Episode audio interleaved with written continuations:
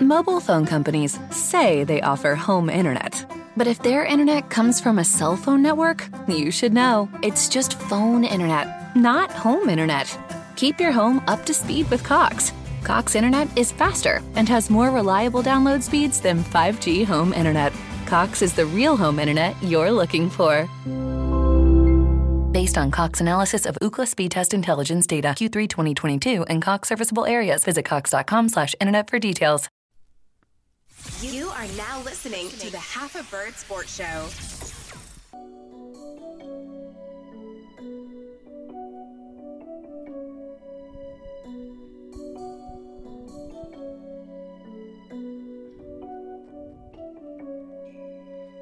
Welcome to the Half a Bird Sports Show. You could have been doing anything else in the world, but you chose to ride with us, and we appreciate that. It's solo weekend, so I will take the wheel myself to navigate you through the sports landscape of the hottest topics, late breaking news, things that make no sense, and a few things that might surprise you. As always, you can catch us on WMQG Radio Tuesdays and Saturdays at noon Eastern. So today, I will discuss the Cowboys and the Eagles play to see who wins the NFC East. I bet they tied this game. Nobody wins. We call them the NFC least. Giannis may not get too far, even though we all know the boy is a beast. The Ravens head to Cleveland for revenge. All Lamar needs is one little crease. Frozen 5 Week 16 will help you make that holiday cheese. And it's good to have y'all in today. Half a Bird Sports Show solo weekends. Giving you the latest and greatest in sports and sports news. Um, you know, I believe that having to overcome the odds shows you who you really are. In order for me to understand just what you're made of, I don't want to see you when the chips are up and everything is going as planned. I want to see you when the chips are down and there's nothing but chaos around you. Case in point, Dak Prescott. You know, as crazy as this NFL season has been and as much has happened, when you take a look at it in its totality in terms of the Dallas Cowboys season and in particular Dak Prescott, he's dealt with a lot this season, even going back to the offseason this year. So you look at the offseason first and foremost. Zeke, the Zeke contract, something that hung over the franchise. It was a distraction, something that he constantly had to answer questions about as the player face of the team will say. So he dealt with that. Then on top of that, after Zeke got his money, he had to deal with his own contract dispute. And honestly, that's what it was. He had one number, the organization had another number, and to this day, they haven't been able to find a number that's satisfactory for both, with many believing that he wants to be the highest paid quarterback in football. So he's been dealing with that as yet still unsigned. And then you go to the season on the field, a very up and down season, as most easily evident by their seven and seven record. So they start out winning three games in a row, then they start losing, then they win one, then they lose one, back and forth, back and forth, up and down. Just like this franchise always is up and down in every phase of it, in every level of the organization, from top to bottom. Then on top of that, you have Jason Garrett, who every week for the past two months has been on the verge of getting fired because this team, based on the roster and the talent level, has not been performing up to the standards of the fans, of casual non Cowboys NFL fans, and obviously of the organization who had Super Bowl aspirations for this season. And though they still hold out hope for that, everybody knows that they're not going to the Super Bowl. They're not. As a matter of fact, I didn't even pick them to go to the playoffs. And now that particular pred- prediction is looking possibly likely based upon what happens this weekend. We'll get more into the game uh, versus Philly later on. So you have that. He's been dealing with the Jason Garrett stuff the last two weeks, and now his body is starting to break down, as many players' bodies do start to break down towards the end of the season. Right now, he's nursing a hairline fracture of his right index finger. And if you watch the game last week, Dak threw a whole lot less. As a matter of fact, I think he threw 23 games than he really had been this season. It was a very Zeke and Tony Pollard oriented offense. And initially, especially when we talked about this on the show on Tuesday, I thought, okay, that's because they're trying this formula instead, making Dak more of a game manager and running the offense through the running backs. But the reason why they probably had to do that was because Dak was not going to be able to grip the ball and throw the way that he wants to, the way that he normally does. So it made sense in order to run the offense through the running backs instead of having Dak throwing 40 to 45 times as they have in games earlier this season, mostly losses after that first three games against cupcake defenses. So you have that. And then on top of that, now this week, he's nursing a sprained AC joint in his right shoulder. And as much as these teams like to downplay injuries, this could actually be a slight tear or partial dislocation. We know he suffered this injury in the first quarter of the last game against the Rams, so he's dealing with that now. He's not even throwing the ball now. He may not throw the ball at all. They say he's going to practice very, very little up until game time this Sunday against the Philadelphia Eagles in Philadelphia. So he's dealing with all that. And then on top of all that, what happens? They released the Pro Bowl selections this year, which is usually a topic of discussion because you're going to want to see, especially if you have a favorite team, you know, how many of our guys made the Pro Bowl, how many guys made the Pro Bowl around the league, which team has the most Pro Bowl selections. This year it's the Ravens with 12, which is an ungodly number of Pro Bowl selections. But then the Pro Bowl selections come out, and whose name is left off the list of quarterbacks in the NFC? None, none other than Dak Prescott. Russell Wilson is on there. Aaron Rodgers is on there.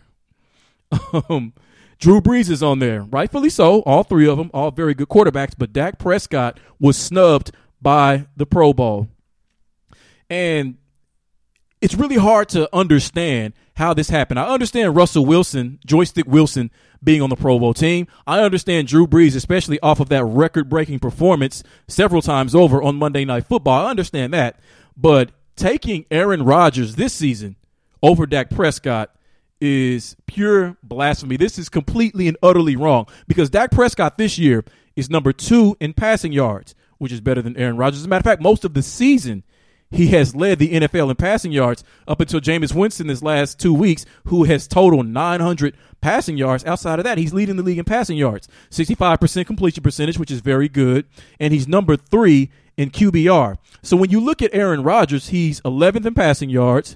He's only got um, 24 touchdown passes. Dak has 26. And Aaron Rodgers is coming in with 63.3 completion percentage. Now, I know that Aaron Rodgers and the Packers are 11 and 3. Dak's team is 7 and 7. I understand all that. But just based on the position, not bringing in the other factors as far as the teams and the records, playoff positioning, and so forth, how did he not get in ahead of Aaron Rodgers? So, what this shows me is that there is very little respect amongst the fans and amongst the players, coaches, whoever else have votes that matter in the Pro Bowl. There's very little respect for Dak Prescott because as a matter of fact, when you look at Dak as the face of a team, basically you you are the team, you represent the team. So how people assess you tends to be how they assess that team. So there's little respect that is shown for Dak by not giving him the Pro Bowl selection that he deserves is showing little respect for the Dallas Cowboys franchise. How little respect people actually have. And you know, another fun stat that, that I just happened to find as I was looking up Dak Prescott's stats is if you combine the interceptions of Lamar Jackson, Russell Wilson, and Jimmy Garoppolo, the total is 22. Jameis Winston has 24 all by himself and 30 touchdown passes to go along with it. So Jameis Winston may be the first quarterback in my lifetime to have over 30 touchdown passes and 30 interceptions in the same season. I don't even think Brett Favre did that, who would throw the ball in any window, no matter how tight it was. So uh, that's just something funny that I found that you might find comedic as well. But either way, this game coming up against Philadelphia is it's about more than the division. It's about more than the playoffs because we know they're not going to win in the playoffs, even if they make it. Whichever team makes it, this is about the little respect that is shown for him. And now what's going to happen is that his own organization is going to use this Pro Bowl snub against him when it comes to contract negotiations because what Jerry and Stephen Jones have to say is, okay, you want 38 to 40 million a year. You want Russell Wilson and Aaron Rodgers money but they made the Pro Bowl this season, and for for whatever reason, you did not. So why should we pay you more than them when you couldn't even beat them out for the Pro Bowl? Now Dak is going to go to the Pro Bowl because whatever Pro Bowl quarterback you know goes to the finals, he's going to replace them as a Pro Bowl alternate. That's what happens. The team that goes to the the final game, the Super Bowl, uh, their players don't play in the Pro Bowl because it's played in the week before the Super Bowl. So they're getting prepared for the Super Bowl, in case you didn't know that. So he's going to go to the Pro Bowl one way or the other. But the fact that he was not selected shows a tremendous amount of disrespect. So if he takes all of that and takes everything that's happened to him this season and he can't find a way to win this game, then all he does is further the argument that he is not a great quarterback and that the Dallas Cowboys should not pay him the type of money that he's wanting. All right, so last week, Jay was talking about the problem that the NBA has when it comes to ratings. And part of what he said is that there aren't really any villains in the NBA. It's just a collection of heroes. in a sense they all get along. Many of them all want to play together, and there's no team to hate. There's no Golden State Warriors with the super team when nobody else has one to hate. You know, there's no MJ Bulls. There's no Shaq and Kobe Lakers working working on a three-peat. There's nothing like that. There's no obvious team to hate. There's no Detroit Pistons bad boys. So he says that that's the problem in terms of lessening the intrigue in the cinematic quality of the NBA, which is why we truly watch the sport anyway. Because when you think about it, basketball is a pretty dumb game. You throw a ball in a hoop, that's it. You go down, you do it again, you do it again, and you do it again. It's about the theater. It's about the the characters. It's about basically shaping a movie around every NBA season and every NBA game. And that's the problem. In order to do that, you have to have conflict. And in order to have the proper conflict, you have to have villains. So, in order to help this discussion out in terms of what the NBA can do to increase its chances, I've come up with a list of five worthy villains in the NBA. Now, to be a worthy villain, you have to be a, at least a really good player on a really good team. You have to matter. You can't be a villain if you're on the Orlando Magic. Why? Because your team gets pounded all the time. So, to me, the top five most worthy villains in the NBA from five to one are number five, LeBron James. Why? Because half of the NBA fans already hate his guts anyway, just like Tom Brady, for whatever reason. He gets hated for every single thing he does. Nothing LeBron does ever good is ever good enough. He's become the best point guard in basketball, and all people can talk about is Kawhi Leonard, Paul George, and Giannis Antetokounmpo and James Harden's gaudy scoring stats. People downgrade everything that LeBron James does. His three rings aren't good enough. He, what he's done for the NBA as far as really being the one whose word moves mountains in the NBA with the commissioner, he gets no credit for that. He gets no credit for anything. So to me, he's a worthy villain coming in at number five. Number four, Kyrie Irving. Because Kyrie, as great of a basketball player as he is, causes problems literally wherever he goes. Because he's moody, he's high maintenance, he hard, he's hard to please, he irks his teammates, and he's weird in a kind of just uncomfortable way. You know, anybody who believes the earth is still flat and just weird crap like that, I mean, that's interesting, but that's just plain weird. It'd be weird to sit down and just think that you're about to have a normal conversation with a guy like that because you're not. So he's a bit of a weirdo in kind of a bad way. So I think he comes in at number four. Number three, Joel Embiid. Now, he's fun to fans, and fans do love him because he's very active on Twitter. He's very funny, and he brings a particular kind of energy to the games in how he trolls everyone. But that's the problem. Or that's part of what makes him a villain is because he trolls everyone. So players hate him. And because of that, he's often involved in fights or near fights, shoving matches, and criticism. So, from a player standpoint, I think that if enough of them continue to go at him, kind of in a Blake Griffin type fashion, then he's a worthy villain to be the villain in the NBA. So he comes in at number three. Number two, Kawhi Leonard, Mr. Load Management himself, which Ky- uh, Kawhi Leonard's brand of load management basically is code for I don't care about the fans. I don't care how much money you spent to drive across several states and find lodging and get expensive tickets in order to come see me play because I'm not playing. I don't care about any of you who came to see me play or who want to see me play on the road, especially. And this was the same Kawhi Leonard who drug out free agency because he couldn't decide where he wanted to go longer than really any free agent I've seen. And he stole a specific player from a team. It's one thing to go to your organization and say, I want you to give me better players so we can be more competitive, so we can win more. I need help. But it's another thing to target a specific player by saying to an organization, go get him, and then I'll play for you. That's unprecedented now. At the same time, I guess LeBron kind of did the same thing with Anthony Davis, which is again a reason why LeBron James is on this list because he got killed for that. I crush him for that, and I'm a LeBron fan. But for that reason, I think Kawhi Leonard, because this Clippers team is going to be really good over the next two to three years, he's a worthy villain at number two. And number one, a familiar foe and someone who you all may have forgotten because they haven't played this season, and that is Kevin Durant. And for this reason, I miss him because he did transform himself into a very good villain in the NBA. Now, obviously, those were shoes that were uncomfortable for him to wear because that's not his makeup, that's not who he is, and that's why he said and did so many strange things because he's not a villain. But upon his return, here's what's going to happen. I think that when he and Kyrie start playing together, they're going to piss each other off fairly quickly, especially if Kyrie Irving is too ball dominant for Kevin Durant's taste. So this will cause him to become a worse version of Warrior Durant because he'll be back home on the East Coast, a place that's known for where people are known for being rude, very off the cuff, not caring how you think or how you feel. And what he's going to have to do to cover himself because there are going to be so many bad media sound clips is he's going to have to get an extra burner account in order to defend himself that will be discovered, just like the one when he was with the Warriors. And then that would just infuriate people even more. So I can't wait for Kevin Durant to come back next season because I really do think he can fulfill that role of being not the villain that the NBA fans deserve, but the villain that the NBA fans truly need. All right, you know, transitioning on to the Cowboys, um, you know, you don't get to be the most highly valued franchise in sports with a $4.2 billion valuation, which goes up according to the Forbes basically every year, without having so many different things to talk about as it pertains to your franchise. Um, I ran across a story about three weeks ago on Yahoo Sports, uh, and it was a rumor. Sometimes they will post rumors on Yahoo Sports, and you know how that is.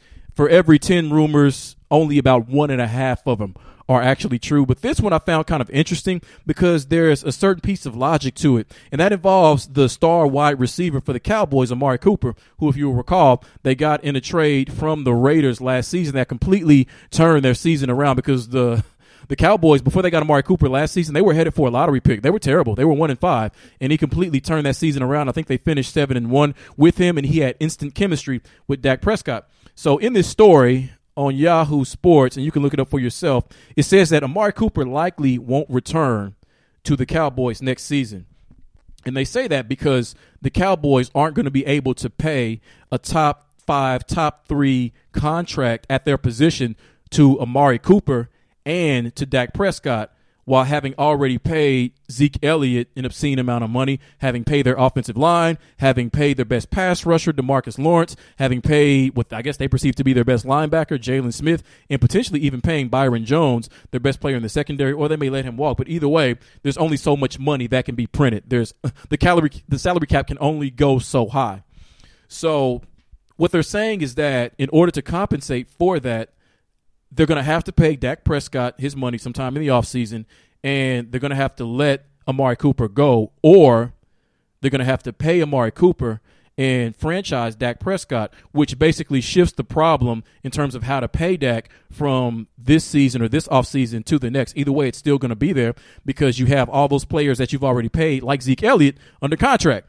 So basically what this article is saying is that they're going to have to let Amari Cooper walk. Now, I know that sounds bad, and I know that keeps Cowboys fans up at night, or will, hearing me say that, because they don't want that. They know that Amari Cooper is a very good wide receiver and that he opens things up for everybody else, for the other receivers, for Zeke Elliott, who doesn't have to face eight in a box because Amari Cooper, who is a very good receiver, very good route runner, very good hands, is out there on the field. But I think that letting Amari Cooper go is exactly what the Cowboys need to do because as we've seen year in and year out, you can go deep in the playoffs and you can win Super Bowls without star receivers. Now, I say star for Amari because he's not a diva, and I don't like divas. You all know that if you listen to the show. He's not that at all. And for that reason, I totally respect and I really like Amari Cooper, but I think that they can win without him because here's what you do. Let's say you pay Dak Prescott 38 million per year over 5, 6 years. He gets the money that he wants. You have to pay all these other people. You're paying him right now. So you let Amari Cooper go.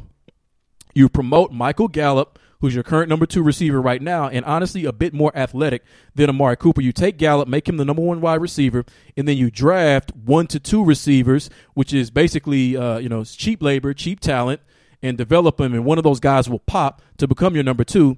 You keep Tavon Austin and Randall Cobb, work them in the slot, and figure out how to do it better because Cobb has been getting his touches, but Tavon Austin, who's a blazer, has not been getting his. So you figure out how to work them into the offense better. And then you still utilize the Zeke formula where on first and second down, you're giving it to Zeke or you're giving it to Tony Pollard. And therefore, you make Prescott more of a game manager. He'll still throw, but he'd be more of a game manager instead of a gunslinger. And I mean, this season, the the the draft is going to be loaded with wide receivers, and it will be for probably the foreseeable future because. I mean, with these systems that they have in college and with how many receivers you have to have in order to keep up with teams in college, they're developing wide receivers so much better than they were before because in today's modern uh, college game and in today's modern NBA, uh, NFL, you have three and four wide receiver sets routinely as opposed to two wide receiver sets. So you have to have more receivers at each level who know how to play the position and play it well. So there's going to be plenty of offensive wide receiver talent out there. I mean, just look at the Bucs for instance. You have Mike Evans, who was a highly touted wide receiver coming out of Texas A&M, but then you have Chris Godwin, who's also a Pro Bowler this year. Nobody knows where he went to college. You have Breshad Perriman, who had a really good game in the absence of Godwin and Evans on this Buccaneers team. Nobody knows where he went to college. You can find these guys everywhere. You know, big programs, mid majors, Division two, you can find them and develop them. So you don't have to overpay for a star wide receiver or a diva wide receiver. So neither should the Cowboys. Now, obviously, knowing them, they're going to figure out a way to pay both Amari and Dak because they fear life without having Amari Cooper. And I understand that, but I think that there is a way for them to be successful without paying him. But we know that they will. Okay, so we do this every week. Frozen Five, the five best picks in the NFL. We're coming off of a four in one week. Jay with his best week of the season brought us back to respectability and prominence. So I look to do the exact same thing this week, week 16 in the NFL, as we come to a close. So this will be my last Frozen Five of the season. So I look to go out with a bang. So without further ado, here is this week's Frozen Five, week 16 NFL.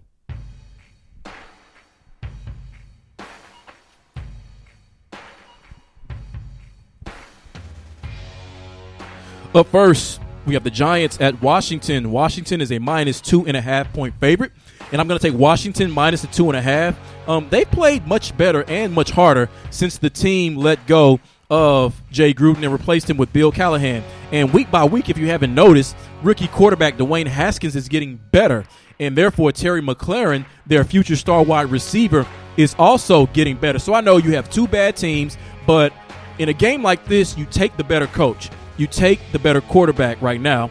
You take the better offense, and if you can, you take the home team. So I get all of that with Washington. And one of the reasons why I don't fear the Giants defense, well, one of the reasons I guess why I do fear the Giants defense is because they have Janoris Jenkins, who is one of the premier cornerbacks in football. Oh wait, they waived him. They don't have Janoris Jenkins. So I think that the Redskins can run and throw all over this Giants offense. They still have the great Saquon Barkley, so they'll be respectable. But either way, I think that in sort of a low scoring game, Washington is going to cover this spread by a score of 21 to 15. Up next, we have the Lions at the Broncos. The Broncos are a minus seven point favorite, and I'm going to take the Broncos to cover the seven. I don't usually don't like swallowing that many points, but in this case I will because Denver is four and two at home versus the spread, and they've actually covered six of their last eight. And this Lions team, they have totally quit on Matt, Matt Patricia. They are one and nine in their last ten games, and they have lost seven in a row. They're on their third quarterback. They're injured at running back, and they don't play good defense, which is supposed to be Matt Patricia's specialty. So I like Denver, who's at home, who does all of those things better. They run the ball and they play better defense with first year head coach Vic Fangio. And I know people are down on Denver because they lost 23 to 3 in Kansas City, but throw that game out because it was on the road in a snowstorm. So most teams can't perform the way they want to under those conditions. And I think that Detroit really is going to tank because they're just a few losses away from competing for that number 2 pick in a very rich offensive draft. So I think that their motivation is very, very low. So I think the Broncos are going to win this game 26 to 14 and cover the seven. Up next, we have the Saints at the Titans. The Saints are a minus three point favorite. And I'm going to take the Titans plus the three points at home. The Titans have covered six of their last eight, which gives me confidence in this pick. And you all know I love patterns. And anytime I see this pattern, I always bet it because I usually win more than I lose. So look at the Saints, the last seven games versus the spread. They covered, they didn't. They covered, they didn't. They covered, they didn't. And they covered against the Colts, which means against the Titans, they won't cover. So the Titans at home, I think, are going to control time of possession with Derrick Henry, who comes alive towards the end of the season, and he has, and a good defense that I think can put some pressure on Drew Brees. Um, Then they have a good overall receiving corps too. Guys you don't know like AJ Henry and Corey Davis and Jonnu Smith, but they have them. And you take Ryan Tannehill, who just got a fresh contract extension, who is playing the best football of his career. It looks like a completely different quarterback than he did in Miami. So the Saints, yes, they're going to win this game because they're trying to get that number one seed, 27 to 26. But the Titans are going to cover the plus three. Up next, probably the game of the week for the NFC East division. We have the Cowboys at the Eagles. The Cowboys are a minus two and a half point favorite. And ladies and gentlemen, I'm going to take the Eagles plus the two and a half at home. I like the Eagles because they play well under pressure. They've proven that. They have a Super Bowl within the last three years. And I think that Dak Prescott is more beat up than his organization is letting on. So I think that they're going to try that Zeke formula again, just like they did against the Rams. But I think that Philly has a good defensive line and that's one of their healthier units actually. And I think that they will help to somewhat neutralize Zeke from running running wild over him like he did against the Rams. So if you take away that Rams game, as a matter of fact, why should I trust Dallas? Why should any of us trust the type of football that Dallas is playing? I don't. And I think that Vegas is baiting you. They're baiting you by giving the Cowboys minus two and a half. And don't fall for the bait. Don't fall for the trap. This is a game for the division. And generally, in this kind of game, you take the points. But with Philadelphia at home, with the better coach, with um, Jason Garrett coaching for his job, who probably will not be retained in the offseason, you take him. I think Wentz is the healthier quarterback, and generally, I think he is the better quarterback than Dak Prescott. And Wentz usually plays well against Dallas. So I know Philly, the odds are stacked against him, but Philly loves that way. That's that's Philly culture. That's Rocky winning when the odds are stacked against you, winning when you face a bully. So the Eagles in the upset are going to win this game 23 to 20 and easily cover the plus two and a half. Last game, let's go to Monday Night Football. We have the Packers at the Vikings. The Vikings are a minus five and a half point favorite. And I'm going to take the Vikings minus the five and a half because this too is a trap game because people see Aaron Rodgers and the Packers getting five and a half and against Kirk Cousins and they're easily going to jump on that. But that's that's exactly what Vegas wants you to do. Don't do it because in a divisional game with both teams fighting for it, again, it's going to be somewhat close. Usually, you take the points, but the Vikings, yes, they're going to be without Dalvin Cook, but this is Kirk Cousins. Yes, he's in a night game, but he's at home in a dome. And what I think is going to win the game for the Vikings is that ferocious defensive line, which to me has the best pass rusher in football. Danielle Hunter is going to get after Aaron Rodgers all game long because they typically do just that.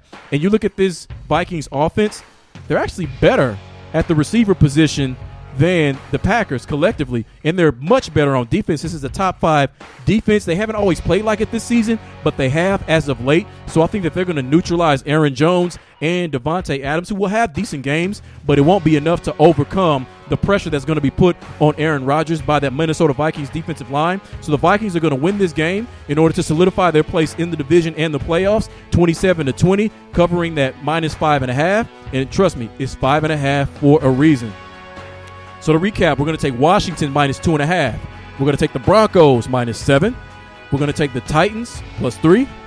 We're going to take the Eagles plus two and a half. And we're going to take the Vikings minus five and a half. And as always, uh, be looking out for the OSG report as well. Um, this is the report that we issue on our Twitter account and on our Facebook page and our website page for all of those who want the latest and greatest in fantasy football advice for season long, for um, for weekly fantasy as far as DraftKings, FanDuel, etc. And that is our resident expert, the OSG, who gives us the best players, the best analysis in terms of being able to make money here and now through fantasy. So pay attention to that report. Jump on that as soon as you can. We always do. And trust me, we make good money doing it.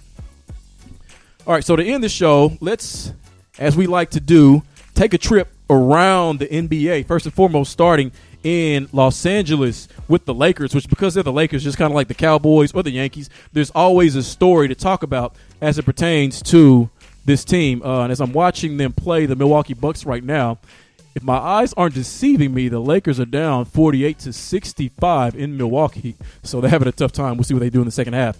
But this week, uh, LeBron was asked a question about load management, and he has been before in terms of what his thoughts and opinions are, or how he approaches it as a player and as a star himself that people love to see play. And basically, he said that if he's healthy, he's going to play. He doesn't understand not playing if he is healthy, which is obviously a veiled shot at Mr. Load Management and Mr. Franchise Load Management themselves, Kawhi Leonard and the LA Clippers. So Doc Rivers was asked to respond to what LeBron said in terms of his thoughts on load management and basically being against it if a player is healthy. And one of the funnier things Doc said was that um, you know, their the Lakers' approach is basically whatever LeBron James says it is, which is basically to say that he kind of runs the franchise, and in some respects he does. But it's funny because Doc is being a little bit of a hypocrite since he and Steve Ballmer, the owner for the Clippers, have basically given every single thing that Kawhi Leonard wants, and duh, and they do everything that Kawhi Leonard wants them to do. So he can't talk about LeBron running the franchise if we all know that Kawhi Leonard kind of runs their franchise. I mean, he got a top 15 player on the team just because he wanted him, Paul George, same as LeBron. So Doc ought to think about that. But at the same time, we were talking about villains earlier. What LeBron's trying to do is he's trying to villainize the Clippers. Just like I talked about with Kawhi Leonard, I think he's perfect for the villain role because what LeBron is basically saying is that Kawhi Leonard and the Clippers fans, they don't care about your money. They don't care about you wanting to see them play. They don't care about anybody at all but themselves. I, LeBron, I care about you.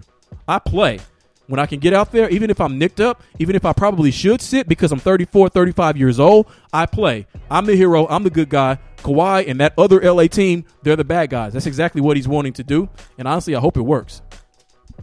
All right, moving on from LA, let's take a flight to Springfield, Massachusetts, the home of the Basketball Hall of Fame, as it was announced today the list of Hall of Fame finalists for the 2020 Basketball Hall of Fame. And headlining this list is Kobe Bryant, the, the Black Mamba himself, Tim Duncan, Mr. Fundamental, best at his position ever, and Kevin Garnett, one of the most popular players ever, probably the second or third best at the power forward position, and Chris Bosh. Let me let me run that back just so you heard me correctly. Kobe Bryant, Tim Duncan, Kevin Garnett, and Chris Bosh. Those are your headliners. Now, what stands out obviously is Chris Bosh because we know that Kobe's the first ballot Hall of Famer, as is Tim Duncan and Kevin Garnett. But Chris Bosh, let's let's look at his let's look at his profile, the profile of his career as an NBA player. So we know he won those two titles in Miami with LeBron and D Wade. He's an 11-time All-Star, which is fantastic. But he's a career 19.2 points per game, 8.5 rebounds, and 49 percent field goal average and 79% from the free throw line. So he's got very good career stats. I understand all that. But I mean, I guess he deserves to go into the Hall of Fame, yes, because the Basketball Hall of Fame is easier to get into because it's taken less serious than say the Major League Baseball Hall of Fame or the NFL Hall of Fame. As a matter of fact, the NBA doesn't care about the Hall of Fame so much that the NBA doesn't even have its own Hall of Fame. Because think of what I just said, the Basketball Hall of Fame. So the great players and coaches in college and in the NBA go into the exact same Hall of Fame. They don't have a separate Hall of Fame. So the NBA doesn't really care about the Hall of Fame. So a lot of players can get in who probably don't deserve to if they were really strict about what constitutes greatness. So I think that Chris Bosh deserves to get in, but he does not deserve to get in with this group of three with Kobe, the big fundamental, and KG. In no way should he ever be mentioned. Matter of fact, this is probably the first time he's ever been mentioned with those other three players.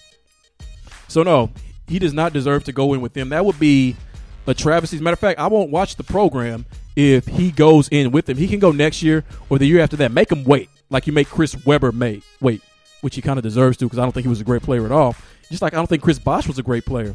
So one of these days on one of these shows, I'm going to take a look at what should constitute greatness as it pertains to being allowed entry into the NBA Hall of Fame. But either way, I know Chris Bosh does not deserve to be there. Okay. All right, I'm gonna give you one more. I'm gonna give you one more. I was going to end the flight there and bring you back home, but no, I'm actually gonna take you to Milwaukee, Wisconsin for our last stop on the on the NBA tour. Um, we're in Milwaukee because I looked at an article earlier today. It was a headline for an article actually that talked about do the Bucks, as in Giannis Antetokounmpo, do they need another star beside him? So if you're familiar with the Bucks, you know that they just paid Khris Middleton, who essentially is the Robin to Giannis's Batman, uh, in the offseason. And this season, Khris Middleton is averaging a respectable 18 points, 40% from three. Um, he's not a good rebounder or a good passer, um, but he's a good, solid player. But when you look around the modern NBA, now that we're back to sort of the duo era, I don't know how long we're going to be here before we're back in a big three or a super team era. But when you look at the other Robins out there in the league, something sort of stands out to me. So think about this. Look at this. These are all the other Robins on various NBA teams in the league Anthony Davis, Paul George, Ben Simmons, Kyrie Irving, Klay Thompson. Uh, last year you had Kyle Lowry, who proved to be a very worthy Robin to Kawhi Leonard's Batman in the playoffs. He was clutch. Um, so you have Kristaps Porzingis, Russell Westbrook. You have all these guys, and what they have in common, and what makes what makes them very, very good Robins, outside of being all stars, is that they can do two things. They can change the game. They do change the game just by being in the game, and they can take over a game when they need to. All of those players can do that in their own various ways based upon their skill sets. Khris Middleton, he doesn't do that. He doesn't really change the game as a spot up shooter, in my opinion. And I've never really seen him take over a game at all. So if Giannis doesn't win the championship, if he doesn't come out of the East, nonetheless, this will, this will be the reason why. You know, and this is where it really gets interesting. So if he doesn't come out of the East, it'll be the reason why because he's facing teams that have better Robins or better third options than he has. And Giannis, who's averaging what 30 points, 12 rebounds, nearly six assists, the reigning MVP, probably could potentially compete for another MVP trophy this season. He's not going to get far because of what he has alongside him. And the problem is he's going to take the fall for all that because as a star player, as the face of the franchise, when you don't go as far as people think you can, then the top guy takes the fall, just like the top guy takes the majority of the credit.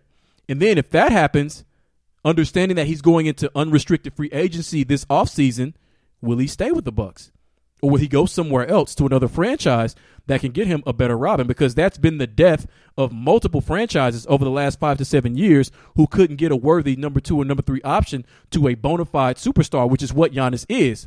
So in that sense, if they don't get that for him, you know, as much as he talked about being one of the guys, one of the few guys in today's era who's going to stay right where he is, who wants to build something special with the team that drafted him instead of bolting to a team with another superstar, with other superstars, and sort of taking the easier way out. We'll see if he sticks to that, if he doesn't like the performance of his team, and if he gets upset enough with the fact that Khris Middleton is not a worthy Robin. Okay, so I appreciate you listening to the Half a Bird Sports Show. I tried to give you the show in under 30 minutes or less, but as you can see, that didn't happen. So I might have to up my standards to 35 minutes or less, which I probably still haven't done since I'm at minute 36. But either way, I appreciate you listening. So to Mike, Bob, Wendy, and the production team, we appreciate you uh, to Miss Jackson, one of our newer subscribers. Thank you for listening to the show, supporting the show. To Florence Nightingale, to my nephew Tarad, to all of Jay's people, to everybody who holds us down, who offers us uh, feedback and your interesting perspectives on the topics that we cover on the show and the topics that we don't cover on the show. We appreciate you listening. So we look to be back early next week uh, after uh, week 16 in the NFL. Um, so a lot of things will be solidified going into the final week of the season. So we'll discuss that. We'll get more into the college football playoffs as well, and the latest and greatest in NBA and NBA sports news. So on behalf of everyone who has anything to do with the Half a Bird Sports Show, we appreciate you listening. Love yourself, love somebody, be safe out there. Peace.